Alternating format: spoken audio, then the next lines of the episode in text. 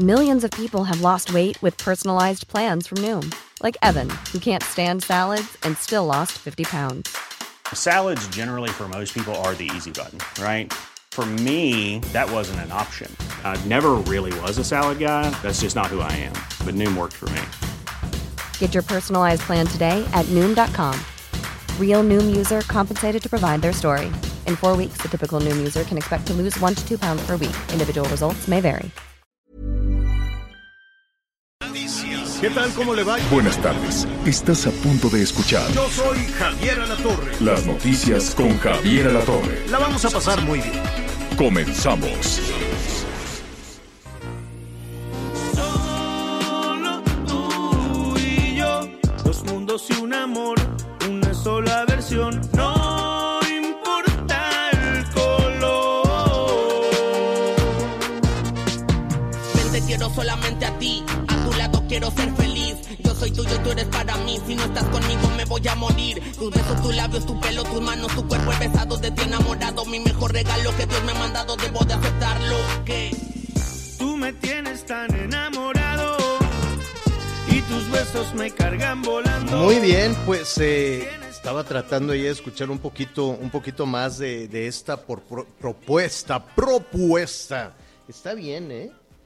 Está francamente bien. ¿Y sabe quién es? Es este la banda MS. Eh, saludos a Mazatlán. Ellos son de allá de Mazatlán, Sinaloa. Este, y, y con un rapero este que mexicano, ¿eh? de Guanajuato, nada de Puerto Rico, de no sé dónde, quién sabe qué, nada, nada, nada. Santa Fe Clan se llama, saludos a Guanajuato también, que nos están escuchando. Entonces, pues hicieron ahí, no sé a quién se le habrá ocurrido, no sé quién es el creativo, los ingenieros, los arreglistas, pero lo, lo lograron muy bien en mezclar estos... eh, estas dos tendencias. Bueno, muy bien. Qué gusto me da este saludarlo. Qué bueno que está con nosotros. Tenemos eh, muchísima información en desarrollo, muchísima información importante. Están ya eh, pues las discusiones, desde luego, alrededor de los ajustes al, al eh, presupuesto, a la redistribución del presupuesto, la cantidad de dinero enorme enorme cantidad de dinero que tendrá para gastar el gobierno federal, básicamente para los programas sociales y básicamente para los proyectos también de infraestructura, pero pues esto ha significado también que le jalan la cobija pues eh, algunas otras dependencias, por ejemplo el INE, pues vamos a ver cómo, cómo, cómo le va. Y este y desde luego ya están ya eh, pues mire, ya están viendo con muchísimas dificultades cómo le van a hacer con eh, esta consulta para la revocación de mandato. Van a decir, oigan, ¿y de dónde voy a, quit- a sacar el dinero si me están este, recortando? Es lo primero que, que dijeron allá los del INE en la Cámara de Diputados. Les quitaron más de cuatro mil millones de pesos. A los jueces también les dieron una rasurada este, importante al Consejo de la Judicatura. En fin, al Poder Judicial le dieron una buena rasurada. Así es que al ratito vamos a ver, ¿no? Cómo le van a hacer en el INE para llevar a cabo esa, esa consulta. En fin, me da muchísimo gusto saludarlo. Al ratito vamos a estar platicando. Andan en la vagancia. Miguel Aquino anda ya en los Estados Unidos haciendo una serie de entrevistas. Anita Lomelí anda en los Emiratos Árabes. Si le digo, el único que, que tienen aquí amarrado es su servidor, pero con mucho gusto, con mucho estamos, gusto señor. estamos esta tarde. ¿Cómo estás, Miguel Aquino? ¿Cómo estás, Javier? Muy buenas tardes. Me da mucho gusto saludarte a ti y a todos nuestros amigos. Hoy en especial, por supuesto, a todos nuestros amigos que sé que son muchos los que nos escuchan en los Estados Unidos. Te saludo desde Miami, Florida, a través de Heraldo Radio. Sabemos que nos están escuchando y, por supuesto, a través de las diferentes redes sociales. Les mando un abrazo. Pues sí, estamos aquí, estamos aquí en la zona de Estados Unidos, Javier, haciendo algunas entrevistas. Hoy por la mañana tuvimos ya un par de entrevistas, ya les estaré contando en este programa, ya lo saben, los viernes, en Entrañas de lo Prohibido en Azteca, a través de la señal de AMAS en el 7.2. Hoy platiqué, Javier, con William Rodríguez, el hijo de uno de los ex líderes del cártel de Cali, el hombre que supuestamente fue responsable de la muerte de Pablo Escobar. La verdad es que cuando hablas de temas de narcotráfico, cuando hablas de este asunto, nunca, nunca estará fuera el cártel de Cali, el cártel de Medellín, y sobre todo pues lo que hicieron en la década de los 80, principios de los 90 con Colombia, ¿no? Un país que sufrió el terrorismo y sobre todo en algún momento me atrevo a decir que hasta el sometimiento por parte de estos grupos de narcotraficantes. Y también estuvimos estado platicando con especialistas, con algunos expertos en el tema, ya les estaré contando a través de este espacio y de los diferentes programas, sobre todo, pues cómo ve el mundo, cómo ve el mundo después de la pandemia, eh, el asunto de la delincuencia, el asunto del crimen organizado, el asunto de las adicciones. Hemos estado también mm. ya trabajando algunos temas relacionados con el consumo de drogas, pero también el lavado de activos, el lavado de dinero, que hoy sin duda es uno de los delitos, no quiero decir de los más importantes porque no le quiero dar importancia a ningún tipo de actividad ilegal, Javier, pero sí es algo en donde muchos países deben de voltear a ver porque es ahí en donde los delincuentes se están aprovechando y se están infiltrando en todo tipo de esferas. La verdad es que hasta el día de hoy muy muy eh, muy interesante lo que hemos hecho a pesar de la odisea que vivimos ayer Javier amigos en el aeropuerto de la Ciudad de México para poder llegar a Miami ya lo sé, ya lo sé, al ratito vamos a hablar también de, de, todo, ese, de todo ese tema. Y ahora que te escucho, fíjate que ayer eh, estábamos hablando de, de, de eh, la presencia de México en Naciones Unidas, el discurso del presidente allá en el Consejo de Seguridad de Naciones Unidas. Importante, tuvo también ya algunas reacciones, lo vamos a retomar en un momentito más, aunque tal vez, solo tal vez, a muchísimos sectores de nuestro país nos hubiese gustado que se considerara en el Consejo, eh, ahí en el Consejo de Seguridad de Naciones Unidas, temas que tienen que ver con la violencia que se vive todos los días en nuestro país la cantidad de personas desplazadas que se tienen que ir de sus lugares de origen, que tienen que dejar su casa, sus campos, la labor del campo, que tienen que emigrar con lo que pueden y como pueden por las amenazas del crimen organizado. Todos los días hay incidentes del crimen organizado y los gobiernos municipales y estatales dicen pues yo nada puedo hacer porque pues están este disputando el control de la zona, la venta de, cualquier tipo de cosas, de drogas, de armas, de personas, eh, en fin, es, es un asunto terrible, terrible lo que se vive cotidianamente en prácticamente todo nuestro país. Sin embargo, pues eso no, eso no, no, no retumbó, no se escuchó en el Consejo de Seguridad y supongo que ese es un tema de, de, seguridad para cualquier, para cualquier país o por lo pronto es una pesadilla la que se está viviendo en América Latina. Oye Miguel y a nuestros amigos, yo les preguntaría, ¿no han hecho algo arrebatado un día de lo cual luego la pienses que diga, chin, ¿qué hice? o, que tomes decisiones así con coraje de me voy a fregar a esta, a esta persona, eh, dije a esta persona, eh, no, no, no, no lo dije en cuestión de género, ah, o, algo por el estilo y que después la vas pensando. Mira, eh, pensando en fregarme a alguien, perdón por la expresión, no, pero que de repente hago cosas arrebatadas que cuando digo, ay, ¿en qué bronca me metí? Creo que todos los días, señor, y más en este, y más en este mm. negocio, pero así de pensar en pregar a otra persona, no, creo pues que no, pero sí, he hecho cosas arrebatadas, ya después le pongo a reaccionar de... Es que si al arrebato, si al arrebato le, le agregas el enojo, ¿no? ¿Te acuerdas cómo arrancaron muchísimas de las decisiones que discutían los senadores, los diputados? Pues era mucho con la revancha y con el enojo, y ahora hijos de la tal por cual no las van a pagar completitas, y entre, ¿no? Refiriéndose a las administraciones eh, anteriores, que era una bola de bandidos y pillos, sí, es cierto, ¿no? Toda la herencia que nos dejó allí Enrique Peña Nieto es una cosa lamentable corrupción, de bandidaje, saqueo, de robo efectivamente, pero contrastaba, ¿te acuerdas que decía el presidente? No, pues yo no me voy a detener en eso, tengo muy poco tiempo, no, no, no me voy a atorar ahí en la persecución, en fin, etcétera, etcétera. Pero, pues se tomaban muchísimas medidas a partir de la panza, del enojo, como aquella decir, eh, ¿te acuerdas en la ley de austeridad que decían, nadie, ningún servidor público, va a poder trabajar después, ¿no? Y decían, así como le hizo Calderón o como le hizo este pues varios varios funcionarios titulares de Hacienda, etcétera, etcétera, decían, nadie va a poder trabajar en la iniciativa privada. Y entonces este uno se queda pensando, bueno, pues entonces en qué van a en qué van a trabajar. Diez años antes había una reforma que primero eh, evitaba que durante cinco años por el tráfico de influencias o por lo que tú quieras, ¿no? Decían, durante cinco años tú no vas a poder trabajar en una transnacional o en la iniciativa privada por la información que traes y por la influencia que, que tienes, ¿no? Entonces decían, no, diez años, diez años sin ningún servidor público va a poder trabajar en el sector privado o en el sector público pues entonces yo creo que iban a trabajar, a poner un puesto ambulante, porque pues si no puedes trabajar en el público ni en el privado, no te quedan muchas opciones, Miguel. Yo no sé cuál es la tercera ruta, ¿no? No sé cuál es la tercera vía para trabajar. Y sí, en ese momento te quedas, bueno, y si uno de estos eh, compadres se queda sin trabajo, ¿de qué va a vivir? ¿De su pensión? ¿De, de, de, de la caridad? o va a poner un, se va a sumar al, al, al, ambulantaje, al trabajo irregular? Dime. O, o, o, de algo que hoy está tan de moda, ¿no? De las donaciones. Ya ves que hay muchos que tienen propiedades y muchas cosas porque viven de las donaciones.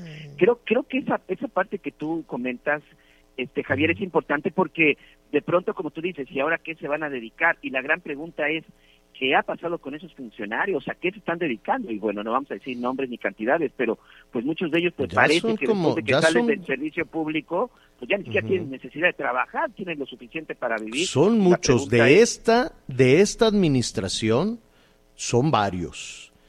Y creo que lo que les queda es regresar a dar clases, pero pues la UNAM ya también la traen a, a, a trapazos. Entonces, pues no creo que algún funcionario que se baje de, del servicio público en la 4T acuda a la UNAM y les diga, me das trabajo aquí, aunque esté hablando mal de ti, pero pues necesito trabajo. Entonces ahí mismo también le están cerrando las puertas. La verdad es que el número de funcionarios, al ratito los vamos a, a revisar, los secretarios de Hacienda, el secretario de, de, ¿cómo se llama?, funcionarios de turismo, funcionarios de comunicaciones, bueno, hasta el mismísimo Horta, ¿te acuerdas el que era el secretario de, de Seguridad de en la Ciudad de México?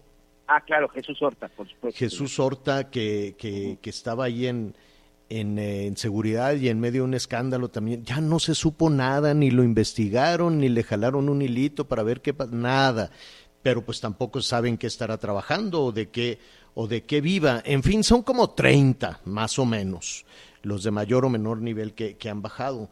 Eh, y esto viene a colación porque eh, este, el, el, ex titular de la Secretaría, de la Secretaría de, de, de la, ay Dios, eh, de la... Función pública. Del, no, no, no, no, de la función pública también están ahí ya, ya ya un poquito, de la unidad de inteligencia financiera, perdóname. Ah, ok. Este, Santiago Nieto, ya ves que después de la boda, mucho cuidado que si te invitan a unas bodas, piénsalo muy bien, Miguelón. Bueno, se quedó sin trabajo Santiago Nieto, renunció, dijo, le debo la lealtad al presidente, le debo mi amor a, a, a mi esposa y este, y por andar haciendo esta boda tan rumbosa, pues ya voy a renunciar. Y entonces levantó la mano el senador Monreal y le dijo, pues que se venga a trabajar al Senado. No dijo de qué ni en qué, pero pues que se venga a trabajar al Senado, aquí le pagamos. Y yo creo que le pagan no de su bolsillo, sino que le pagarán con dinero público. Y entonces eh, alguien no le sé, dijo... ¿Mm? No sé si en este caso el senador Monreal, que es de Morena, pues él pueda disponer quién sí, quién no trabaja en el Senado. Podrá ser en su partido, pero no sé si si en general en el Senado. Creo que creo que esa es otra de las partes que, que podríamos pero, verificar. pues, hay una presidenta del Senado muy desdibujada no que estaba desdibujada en la Secretaría de Gobernación y encontró trabajo ahí en el en el Senado. Entonces este el hecho es que Monreal Ávila dijo pues que se venga a trabajar Santiago Nieto aquí al, al Senado después de dejar la unidad de inteligencia financiera y este, entonces le dijeron, oye, pero no puede. ¿Por qué no puede? Pues porque tú, junto con los otros senadores, aprobaron a, cuando arrancó todo esto que durante 10 años no pueden tener un empleo. De ningún tipo pueden tener un empleo. Ah, caray, dice Monreal, pues es cierto. Entonces, pues ahora dice que, que este va a pues habrá que revisar, ¿no? Si eso no fue un exceso. Oigan, pues creo que, creo que sí, fue un exceso lo que hicimos, es de dejar sin trabajar durante 10 años a los este, eh, funcionarios. Este, dice, pues bueno, voy a hablar con los grupos parlamentarios para ver si le damos marcha atrás a este asunto. Por eso te digo, ¿a poco no lo pensaron cuando estaban enardecidos así? Sí, 10 años sin trabajar a todos los que están en el gobierno. Me parece bien, sobre todo eh, aquellos que puedan cometer un ilícito, pero esas medidas tan arrebatadas, pues ahora las tienen que revisar, ¿no? Dice, ching, creo que exageramos y ahora nadie puede trabajar. ¿En qué están trabajando los otros 30 que se bajaron de la 4T? No lo sé, lo vamos a revisar. Si pueden, digo, por ejemplo, eh, Julio Scherer, que dejó la asesoría jurídica de la, de la presidencia de la República, yo no sé si puede trabajar en un despacho. ¿Eso es iniciativa privada o no? En teoría no. Es lo que te iba a decir. Sobre todo no pueden ocupar cargos en algunas empresas que en algún momento estuvieron relacionadas con sus con sus posiciones. Mira, yo creo que muchos legisladores cuando empezaron y revisaron esa ley, creo que al final tiene que ver con eso. No puedes ocupar un cargo en un, cargo en una empresa pública, sobre todo que esté relacionada con el tema que te que te que, tú tenías, sobre todo porque se supone que tuviste acceso a información segura.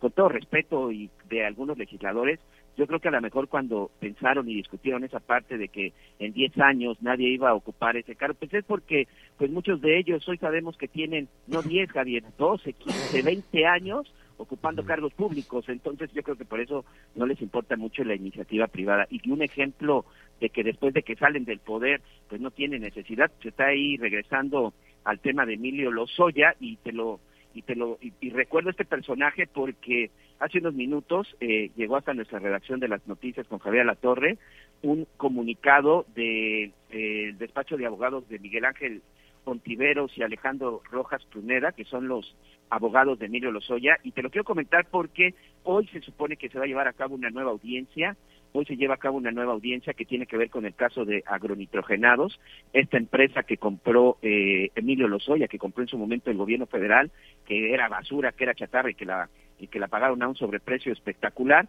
Bueno, pues dice que el día de hoy en el Centro de Justicia Penal Federal de la Ciudad de México esta defensa va a manifestar su postura en torno a la ilegitimidad de la prisión preventiva justificada impuesta al señor Emilio Ricardo Lozoya Austin. Se seguirán inconformando porque lo metieron a la cárcel por fin y está en el reclusorio norte.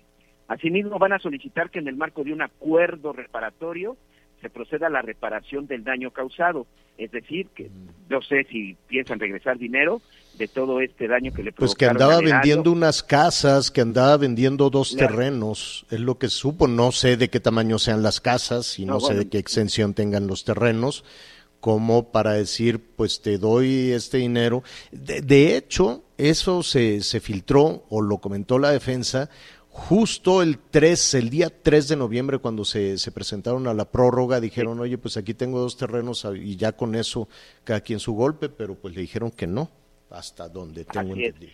Sí, porque ellos hablan que para eh, terminar con esta acción penal, para que se tenga la acción penal, pues están dispuestos a proceder a la reparación del daño. Vamos a ver la cantidad de dinero y sobre todo de dónde lo van a sacar. Pero la parte más importante, por otro lado, van a ratificar la plena disposición de Emilio Lozoya para los efectos de ratificar su denuncia ante el órgano jurisdiccional de tal forma que en el marco del criterio de oportunidad se continúe colaborando con las instituciones del Estado mexicano.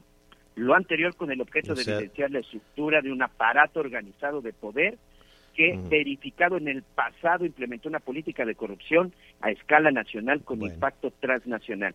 Sigue insistiendo en sus denuncias en contra de estos 30 personajes que hasta el momento no ha presentado prueba alguna, pero sigue diciendo que será fiel colaborador del gobierno y sobre todo eh, pues, a, pues, apegarse al criterio de oportunidad.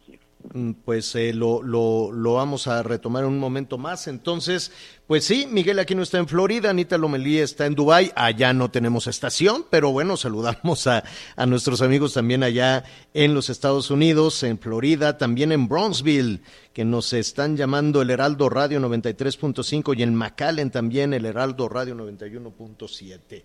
Vamos a, platicar al ratito también de todo este tema que arrancó, del buen fin. Eh, y a propósito de dinero, ayer eh, los eh, legisladores, la Comisión de Presupuesto de la Cámara de Diputados, aprobó em, pues el presupuesto para el año para el año entrante. Y entonces le dieron una rasura es enorme es enorme. Imagínese si tiene usted ahí pluma y lápiz póngale un 7 y 14 ceros.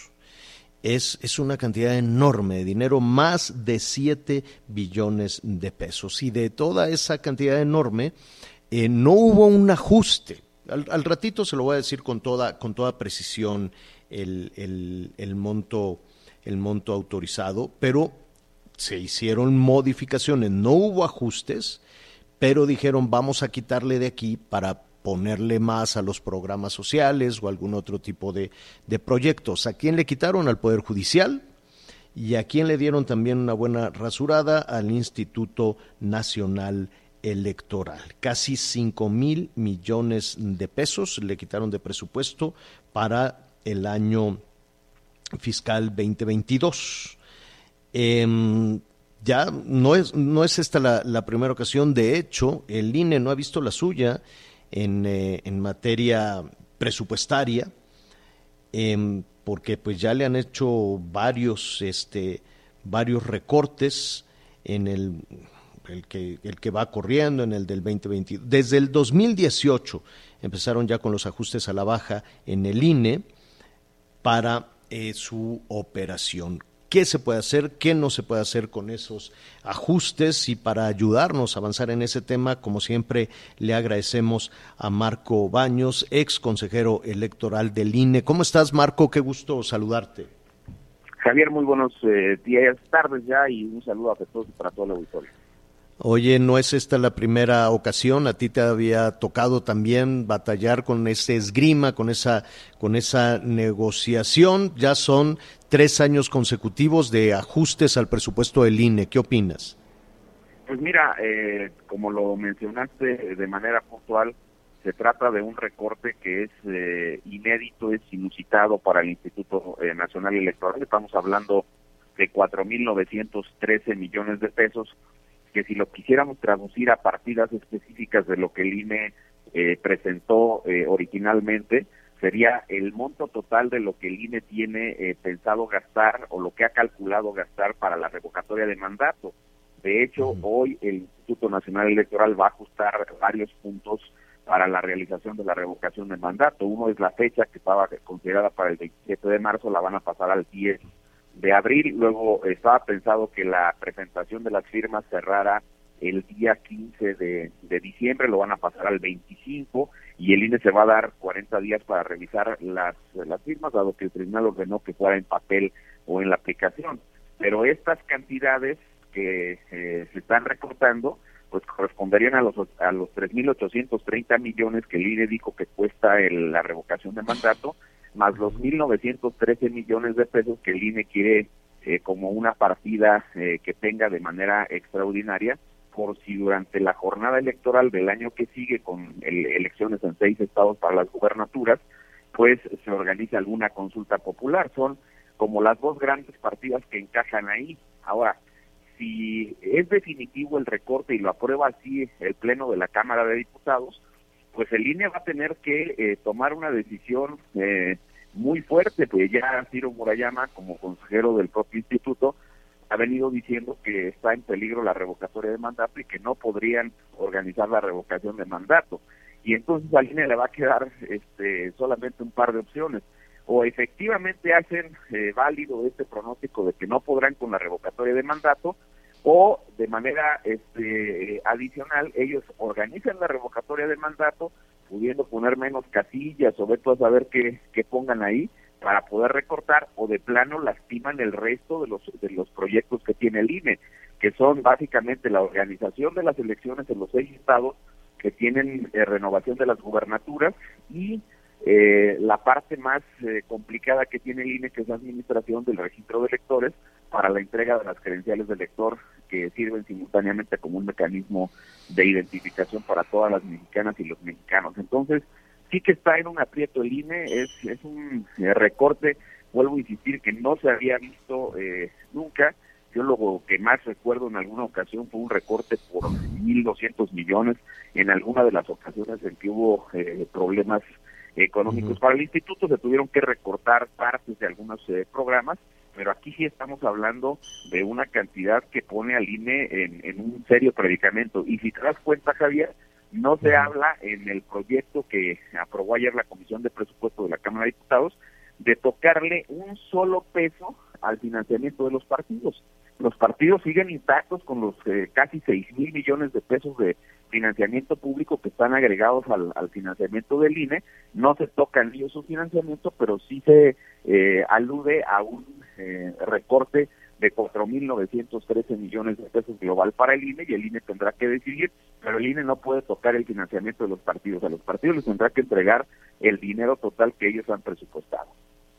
Esta disminución o este recorte eh, Marco supera lo, lo, lo, presupuestado, por así decirlo, para la consulta de revocación de mandato. Si no me equivoco, corrígeme si me equivoco, Lorenzo Córdoba dijo en, en, su exposición ahí con los diputados que el ejercicio, que la revocación de mandato, que para ellos se requerían 3.800 millones y si el, el ajuste es de casi 5.000, 4.900, pues eh, no solo se trata de la, del, del, ejercicio de la revocación de mandato, sino de ajustes en otras actividades, en otras actividades del INE. Yo, yo no sé por dónde esté la salida en esto, Marco, te lo I'm Sandra, and I'm just the professional your small business was looking for. But you didn't hire me because you didn't use LinkedIn jobs. LinkedIn has professionals you can't find anywhere else, including those who aren't actively looking for a new job, but might be open to the perfect role, like me. In a given month, over 70% of LinkedIn users don't visit other leading job sites. So if you're not looking on LinkedIn, you'll miss out on great candidates like Sandra. Start hiring professionals like a professional. Post your free job on linkedin.com/people today. Pregunto, es una situación que se va a judicializar, lo tiene que resolver un juez, este o, o si les dicen eh, elegir es renunciar, ¿no? Es como ahora que está el buen fin, tú dices, bueno, ¿para qué me alcanza? Pues me alcanza para esto y suspendemos los 15 años, ¿no? Es decir, se, se llega a un punto donde no puedes, donde no puedas avanzar. ¿Sabes tú si se ha tomado una decisión al interior del INE de decir, bueno, vamos a cancelar qué, qué gastos para llevar a cabo la consulta o pedirán que lo resuelva un juez? No, eh, yo pienso que el, Instituto Nacional Electoral todavía no está en condiciones de decir qué es lo que va a recordar en definitiva, porque en rigor solo está aprobado el proyecto y tiene que pasar a la, al Pleno de la Cámara de Diputados pero lo que sí han anunciado es que eh, eh, estaría en peligro la organización de la revocación de mandato. Yo casi leo en lo que han dicho los consejeros que no habría forma de organizar la revocatoria de mandato, porque tú lo recuerdas bien, el costo de la revocación son 3.830 millones de pesos, es lo que está considerado dentro del proyecto de presupuesto del Instituto Nacional Electoral. Entonces, esos 4.913 corresponden a esa partida y a otra previsión que tenían ellos para organizar consultas populares el año que sigue. Entonces, ahí eh, me parece que es donde el INE está visualizando la posibilidad de los recortes, pero eh, evidentemente ellos impugnarán esa parte sí creo que es eh, muy viable van a impugnar eh, ante las instancias correspondientes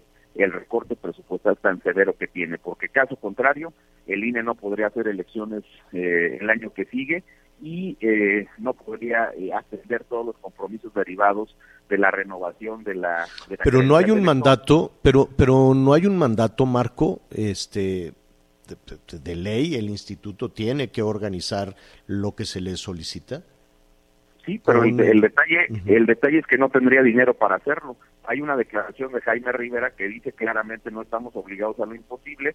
Sí hay un mandato de ley, pero este no eh, estamos obligados a organizar porque no tendríamos eh, posibilidades presupuestales para hacerlo. Ciro Murayama ha coincidido en esa en esa declaración. Todavía no hay un posicionamiento firme del INE, pero hoy el INE tiene una sesión para eh, modificar ciertos temas de la propia revocación de mandato y sin duda ahí se van a posicionar los consejeros y ya nos va a quedar más claro qué es lo que quieren hacer con el recorte. Eso será eh, más o menos a la una de la tarde.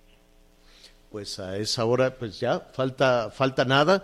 Veremos desde luego qué, qué sucede. Ya hay muchísimo movimiento en ese sentido, en el sentido que tú nos estás señalando, pero esperemos que el asunto vaya más allá de las pancartas, ¿no? O de es, es, es, difícil, es difícil, Marco, ¿no? Sobre todo con una, con una decisión y con una oposición que necesitaría probablemente pues una estrategia mucho más mucho más afinada que este las pancartas estoy aquí este leyendo pues algo de lo de lo que está discutiendo pero bueno ya lo veremos a la una. No es un tema de pancartas no es un tema de más eh, partidista, me quiero yo imaginar, sino este pues es un tema que habrá que verlo con mucha serenidad, porque siempre que está el tema de Morena y el INE, se encienden los, los ánimos y, y, la discusión se va casi casi a los insultos, es complejo, es muy complicado, no sé tú cómo lo ves, Marco.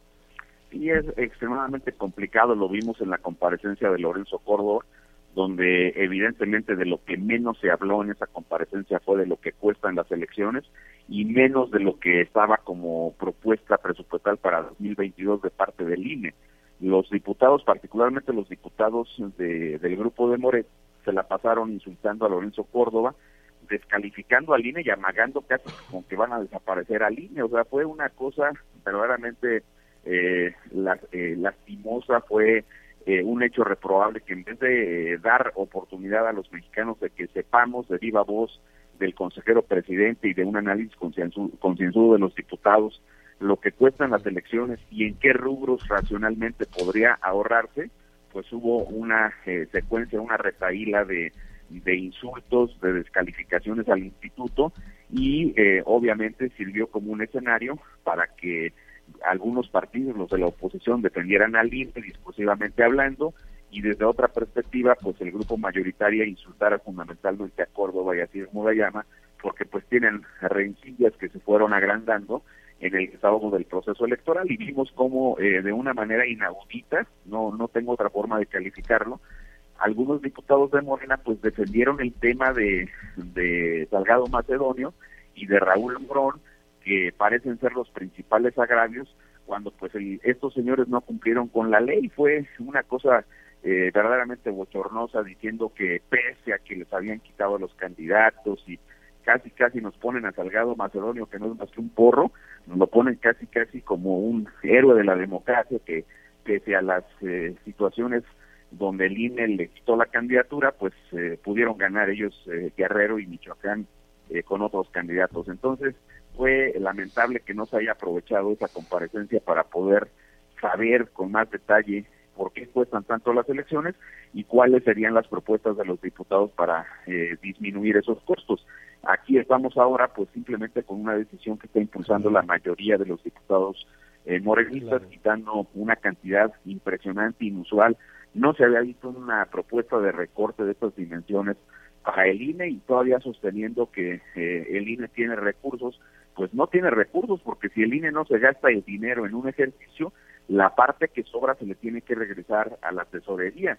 No hay forma de que el INE se quede con el dinero, porque el INE no es una empresa, es una institución pública cuyas normas presupuestales son iguales a las de todas las eh, dependencias del gobierno y si sobra dinero, pues se tiene que reintegrar a la tesorería para que se utilice en otro tipo de actividades y de programas. Bueno, pues veremos qué sucede en la próxima media hora, Marco. Te, agradecemos. Eh, les comentaba que, bueno, por lo pronto la, la, oposición, el PAN, el PRI, el PRD, pues están con mantas. Eh, dice, va por México, mantas que están demandando redistribuir 190 mil millones del presupuesto. Esto es el, el, arranque en la discusión ahí en la Cámara de Diputados y de todo esto, si no tienes inconveniente, platicamos cuando suceda, Marco. Con mucho gusto, Javier. Muchísimas gracias, por la oportunidad y un saludo para ti y para todo tu auditorio. Gracias, gracias. Buenas tardes. Es el ex consejero Marco Baños. Vamos rápidamente a hacer una pausa y volvemos inmediato. Sigue con nosotros. Volvemos con más noticias. Antes que los demás. Todavía hay más información. Continuamos. Oiga, em, pues están avanzando las obras de, infraestructura, básicamente, pues ya sabe, dos bocas, el aeropuerto de la Ciudad de México, que estará en el Estado de México, pero es el aeropuerto de la Ciudad de México, y el Tren Maya, que son tres de las eh, grandes obras de infraestructura de la actual administración. Ahora, para avanzar en esa situación, pues tienen que construir en terrenos. El Felipe Ángeles ha tenido sus conflictos también con algunos ejidatarios, el tema de los predios, los terrenos. Dos Bocas no, pero eh, en el tren Maya, que van eh, pues encontrándose de todo, tienen, tienen una, una ruta, decía las autoridades de comunicaciones, es que ya existe el derecho de vía, pues al parecer no, porque por donde va a pasar el tren Maya han encontrado resistencia, se han encontrado localidades, ejidos, eh, tesoros arqueológicos y también a la iniciativa privada. Ah, esto ha generado, esto se lo comento, porque en el tramo de la Riviera Maya se eh, comenzaron a recibir, tengo entendido, lo vamos a platicar un momento más, una comunicación por parte de la SEDATU, por parte del gobierno federal, diciéndole, oye, por tu terreno, se lo voy a sintetizar y ahorita nos lo van a platicar. Imagínese que usted tiene un terreno ahí en la Riviera Maya, o tiene un hotelito, o un hotel grande, un negocio, lo que sea. Y le llega un comunicado, oiga, pues este, por aquí va a pasar el tren, entonces, pues eh, vamos a hacer aquí todas las revisiones, nos tienes que autorizar de que vamos a hacer las revisiones, la, la viabilidad de que por aquí pase y te vamos a comprar el terreno. Oye, ah, pero pues yo no lo vendo. No, no te estamos preguntando si lo vendes, te estamos diciendo que te lo vamos a comprar. Y esto pues ha generado muchísima incertidumbre entre los eh, propietarios, los ejidatarios, en fin, todas las formas de tenencia de la tierra que pueda haber y que están este, preocupados. Para hablar de este tema, de qué se trata, cómo es que les ha llegado esa comunicación, eh, yo saludo en este momento al presidente de la Asociación de Hoteles de la Riviera Maya, Tony Chávez. ¿Cómo estás, Tony? Buenas tardes. Hola, Javier. Buenas tardes. Bien, ¿tú? Bien, pues atendiendo esta a esta eh, comunicación. ¿Es real? ¿Les llegó ese comunicado? Sí, Javier, e, es, real, es una, una comunicación de la Secretaría de Desarrollo Agrario, Territorial y Urbano, lo conocido por SEDATU, y eh, a, una, a una gran cantidad de cadenas hoteleras ubicadas pues en la zona de la Riviera Maya y, y más que menos diciendo algo como lo que tú acabas de decir, para negociar la compraventa de, de la parte de los terrenos para que pueda pasar el, el tren Maya. ¿Qué significa esto? Que aparte de los 20 metros de derecho de vía, están pidiendo que las entradas de los hoteles se vayan hacia Taras 17 metros más. Y, y bueno, mm, más que menos que dicen que si no lo aceptan, pues lo expropian y lo expropian y la compra pues el valor de la compra que están proponiendo la SEDATU es ridículo porque el precio de mercado es mucho más alto, ¿no? Eh, a, ver, vamos un poco este, por partes, eh, para entender, para imaginarnos, eh, desde luego nuestros amigos que nos escuchan en el país y, y, y en los Estados Unidos. Hay una autopista de la Riviera Maya y quiero suponer que paralela a esa autopista correrá el tren Maya. ¿Así es? Sí, mira, eh, Javier, el problema, el problema es que nosotros hemos solicitado en numerosas ocasiones y por numerosas vías el proyecto ejecutivo a Fonatur y no nos lo han hecho llegar, ni siquiera lo, lo hemos pedido incluso por transparencia que se ven obligados a, a, darlo y no lo han hecho así. Entonces, no con el fin de buscar problemas, sino precisamente de evitar estas situaciones que se están suscitando ahora, sino para dar soluciones alternas de que el tren haga, que la obra del tren Maya se dé porque no estamos en contra de la obra, sino de cómo y las formas y por dónde, porque no vemos lógico que tenga que ser por la por la por el lado de las entradas de los hoteles y de los comercios. Y que ahora pues aparte de de la carretera como tú bien dices de la autovía 307 tienen sus 20 metros de derecho de vía pero aparte ahora quieren 17 metros más de que te retaches hacia atrás los hoteles. Y esto pues pues lógicamente nosotros estamos haciendo un análisis jurídico y operativo para entender los alcances de esta solicitud, porque tenemos una lista de más de 40 hoteles afiliados que podrían estar afectados directa o indirectamente eh, con este tipo de, decisión, ¿no? Eh, ¿Qué pasa? Eh, ustedes comenzaron a recibir esta notificación que, la, leí muy temprano esta mañana eh, que dice que es de carácter urgente, que tienen que dar el visto bueno y que tendrían que dar la autorización de sí, te vendo lo que necesites. Ah, y no solo eso, sino que tendrían que este, autorizar em, pues que se hagan los trabajos este, topográficos, este, los levantamientos forestales, toda, toda una serie de, de estudios en, eh, pues en predios que ya tienen un dueño. Es correcto, no solo eh, en la parte que, hablábamos en un inicio de, de 17 metros hacia hacia atrás, ¿no? De, tu entrada principal, con todo lo que eso conlleva, ¿eh? Que no es solamente la entrada, estructuralmente. No, pues tendrían que tirar, tirar construcción, este, la comunicación, las, la infraestructura, los servicios, drenaje, luz, telefonía, en fin, todo ese tipo de cosas, quiero suponer. Es, correcto.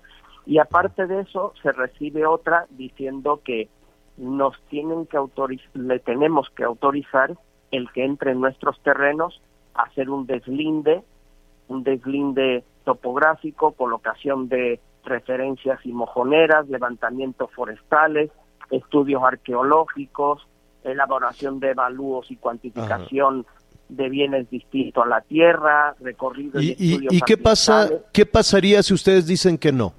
Oiga, no no no estoy interesado en vender, yo no quiero vender. ¿Qué, qué han han investigado, les han dicho qué puede suceder porque son cuatro los municipios de Quintana Roo involucrados en esto? Mira, Javier, es que mm, mm, por eso nosotros eh, eh, en muchos casos nos sorprende e incluso hasta nos molesta porque como institución hemos estado en contacto directamente con Fonatur para este tipo de cosas, pero parece que no quieren ser eh, claros en sus decisiones porque esto lo están haciendo individualmente con cada hotel. En el supuesto caso, mira, te digo puntos tan simples como esto, Javier. En el supuesto caso que un hotel diga que sí, ¿Cómo afecta eso a la reducción del terreno en un proyecto que en su día se dio una mía y una densidad aprobada por el por los metros cuadrados que tiene. Claro. Eh, la, la, indemnización, ¿de cuánto es la indemnización? ¿Le han dicho, les han dicho cuánto les pagarían por metro? 475 pesos metros cuadrados. Cuando cuando a pie de carretera están en 4000. Pero después hay otro punto, Javier muchos hoteles, la gran mayoría de los hoteles, tienen apalancamientos con créditos hipotecarios o fondos de inversión, que, sus, que, que los hoteles están puestos en garantía. ¿Cómo modificas tú ante el, registro público de la propiedad? El crédito que tienes, claro. claro. E, es que, es que son cosas tan simples y tan básicas como esta. te he dado dos puntos, hay cientos de ellos. Oye, Tony, ¿qué te parece? Se nos viene el tiempo encima y estamos descubriendo toda esta situación. Eh, estamos con Tony Chávez, presidente de la Asociación de Hoteles de la Riviera Maya. Vamos a preguntar directamente a la SEDATU, a Román Meyer, el, el, titular de la, de la SEDATU, desde luego, sobre este tema y este y seguimos eh, discutiendo no qué se puede hacer qué no se puede qué no se puede hacer a qué estarían obligados ustedes en fin este asunto si no me equivoco inició esta semana y, y veremos no ahora nos has planteado el, pro- el problema, le preguntaremos a Román Meyer y estaremos ta- de nueva cuenta con ustedes. ¿Qué te parece? Me parece perfecto, Javier. Muy a tu bien. orden. Gracias, gracias. Este, pues sí, menudo brete el que se está, eh, pues el que está surgiendo con toda la incertidumbre, desde luego, para las inversiones y para los propios hoteles que tienen que tirar para que pase el, el tren, en pocas palabras, 17 metros de su propiedad. Vamos a hacer una pausa y volvemos de inmediato. Sigue con nosotros. Volvemos con más noticias. Antes que los demás. Todavía hay más información. Continuamos. Muchas gracias, ya estamos de regreso en las noticias con Javier Alatorre y bueno, ya está con nosotros Ari Chávez del Instituto Politécnico Nacional con información muy importante. Hola Ari, buenas tardes. Muy buenas tardes, mi querido Miguel, qué gusto saludarlos. Pues mira, muy importante, primero porque ya estamos en la temporada de frío y lo que queremos evitar primero es enfermedades respiratorias como la influenza, que también es una época muy importante. Y hay que entender que aunque estemos vacunados, no es suficiente. Además, hay otra cuestión, las reuniones de fin de año son un grave riesgo de contagio. Fíjate que estaba leyendo apenas que la Organización Panamericana de la Salud está preocupada por estos dos grandes eventos masivos que tuvimos en estos pasados fines de semana por una posible ola de contagios. Entonces, ponga mucha atención porque hoy les voy a platicar sobre un tratamiento que crea el Instituto Politécnico Nacional que nos está ayudando específicamente en este tema. Es un tratamiento que refuerza el sistema inmunológico, regula nuestras defensas y sobre todo en esta época de frío y de contagios, pues evita que la gente se esté enfermando frecuentemente. El factor de transferencia actualmente es de los tratamientos más efectivos que existen. Para que entendamos, más de 400 moléculas son incluidas en un solo frasco, que es un frasco que nos vamos a tomar todos los días, y son más de 100 especialistas que tenemos directamente y específicamente trabajando en este tratamiento. ¿Cómo es que funciona? ¿Cómo es que lo tenemos que tomar? Es una dosis diaria y desde las primeras dosis nuestros pacientes elevan el sistema inmune más de 400%. Esto sí nos permite destruir con mucha efectividad virus, bacterias, hongos, células enfermas. Por eso en casos como cáncer, lupus, diabetes, VIH, herpes zóster, entre muchísimas enfermedades, porque son más de 150, nuestros pacientes ven una mejoría extraordinaria desde la primera semana. Y en enfermedades respiratorias hemos resultado la mejor opción para tratar inmediatamente alergias, influenza, asma, bronquitis, neumonía. Muchas personas me han contactado porque sienten un cansancio al respirar que puede solucionarse tomando el factor de transferencia y si comienza su tratamiento desde ahora, déjenme decirles que van a estar protegidos todo el mes de diciembre, que es el mes que más nos está preocupando. Y por esa razón, hoy traigo una muy buena promoción de buen fin. Hoy de verdad que no pueden dejar pasar esta promoción, así que vayan anotando este número telefónico 55 56 49 44 44. Les conviene mucho marcar porque hoy les vamos a enviar 100 dosis de factor de transferencia a un precio espectacular, pero por buen fin les estamos regalando otras 100 adicionales. Además de regalo también viene un smartwatch con pantalla touch para que lean sus mensajes, revisen sus redes sociales desde su reloj y además unos audífonos AirPods, que son unos audífonos inalámbricos padrísimos. Viene un kit sanitizante con dos caretas, dos cubrebocas, dos geles antibacteriales. Y atención porque hoy les voy a regalar una máquina de coser portátil. Cualquiera la puede usar si se te eh, quieres hacer un dobladillo al pantalón, reparar las cortinas, lo que a usted se le ocurra y hoy va completamente gratis. Y si marcan ahorita al 55 56 49 44 44 por buen fin les estamos regalando otro paquete igual, completamente gratis con todos sus regalos, además con las 200 tomas de, de factor de transferencia, pero esto es único día para marcar y aprovechar esta promoción de buen fin al 55 56 49 44 44. ¿Cómo ves, mi querido Miguel? Hoy sí de verdad que el buen fin llegó con nuestros amigos del Politécnico. Así es, ahí está el buen fin, hay que aprovechar y por lo pronto hay que llamar. Muchas gracias, Aris. Un abrazo para ti. Gracias, buenas tardes. Hacemos una pausa y regresamos. Sigue con Vemos con más noticias. Antes que los demás. Todavía hay más información. Continuamos. Bueno, muy bien, muchísimas gracias a todos nuestros amigos que nos sintonizan esta tarde a través de Audiorama y de El Heraldo Radio. A nombre de Anita Lomelí, de Miguel Aquino, muchísimas gracias. Yo soy Javier Alatorre, ya lo sabe, lo espero con todos los detalles de la información a las diez y media, tiempo del centro, en Hechos Azteca 1. Que la pase muy bien.